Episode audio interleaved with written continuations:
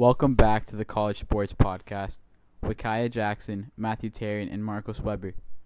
I will continue to be the narrator for this episode of the podcast. Today we will continue our discussion on the topic of whether or not college athletes should be paid.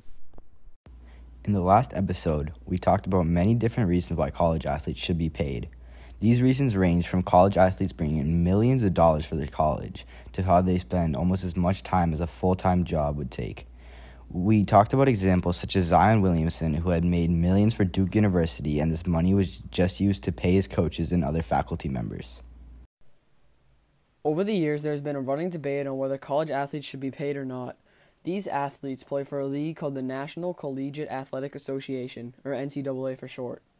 The NCAA makes a large sum of money off these athletes. Although the student athletes are generating revenue for their colleges and the NCAA, they don't get paid an amount in return. I believe that this is not fair for the athletes who put in so much work for the success of their colleges. According to the finances of intercollegiate athletics on NCAA.org, the total revenue reported among all NCAA departments in 2019 was $18.9 billion. Out of this $18.9 billion that athletes generated, the athletes themselves received nothing. Not only do these athletes not get compensation for their work, but they also risk injuries every day with extreme practice that can possibly jeopardize their future. Although many athletic programs and scholarships provide healthcare services, Student athletes are not offered workers' compensation protection if they sustain an injury that would end their season and even their career. Most of the times, when an athlete gets injured that will end their career, the school will take away their scholarship, which puts another burden on the athlete. Instead of not having to worry about the cost of tuition, they now have to find a way to pay for their housing, clothes, food, and etc. This shows how corrupt college athletics have become over the years. Athletes are put to work for an endless amount of hours by their colleges, but they have to pay their own hospital bills if they get injured. This does not make sense whatsoever. To add on the topic, the NCAA has faced many of these incidents where players get injured but are unable to pay their medical bills.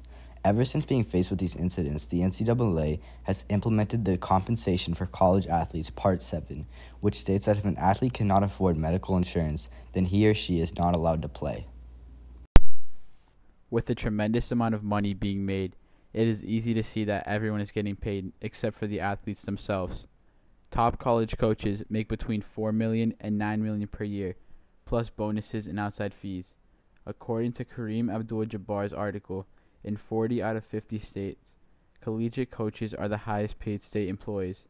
Abdul-Jabbar also indicates that students who were on academic scholarships were allowed to work and earn money during the year However, students on an athletic scholarship were told to always put their sport before anything else. This is just unfair. Many of these athletes are struggling to even get by without basic needs while having a limited amount of money to spend.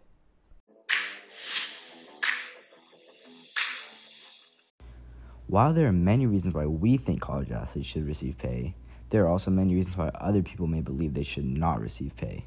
Some people may think that athletes are not the only students in college that need to pay expenses, so therefore they should not be paid.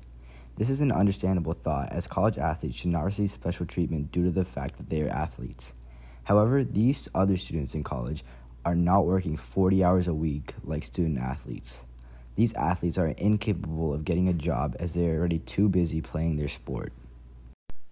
I agree, Kaya. I believe that this is an unfair advantage to the college athletes. They have no option to work a job without quitting their sport and losing their scholarship. How are these athletes supposed to pay for basic needs when they are playing their sport as a full time, unpaid job? It is really unfair that everyone gets their share of money except for the ones who generate the money. These athletes go through many struggles during their college career, yet they don't receive a penny for their efforts.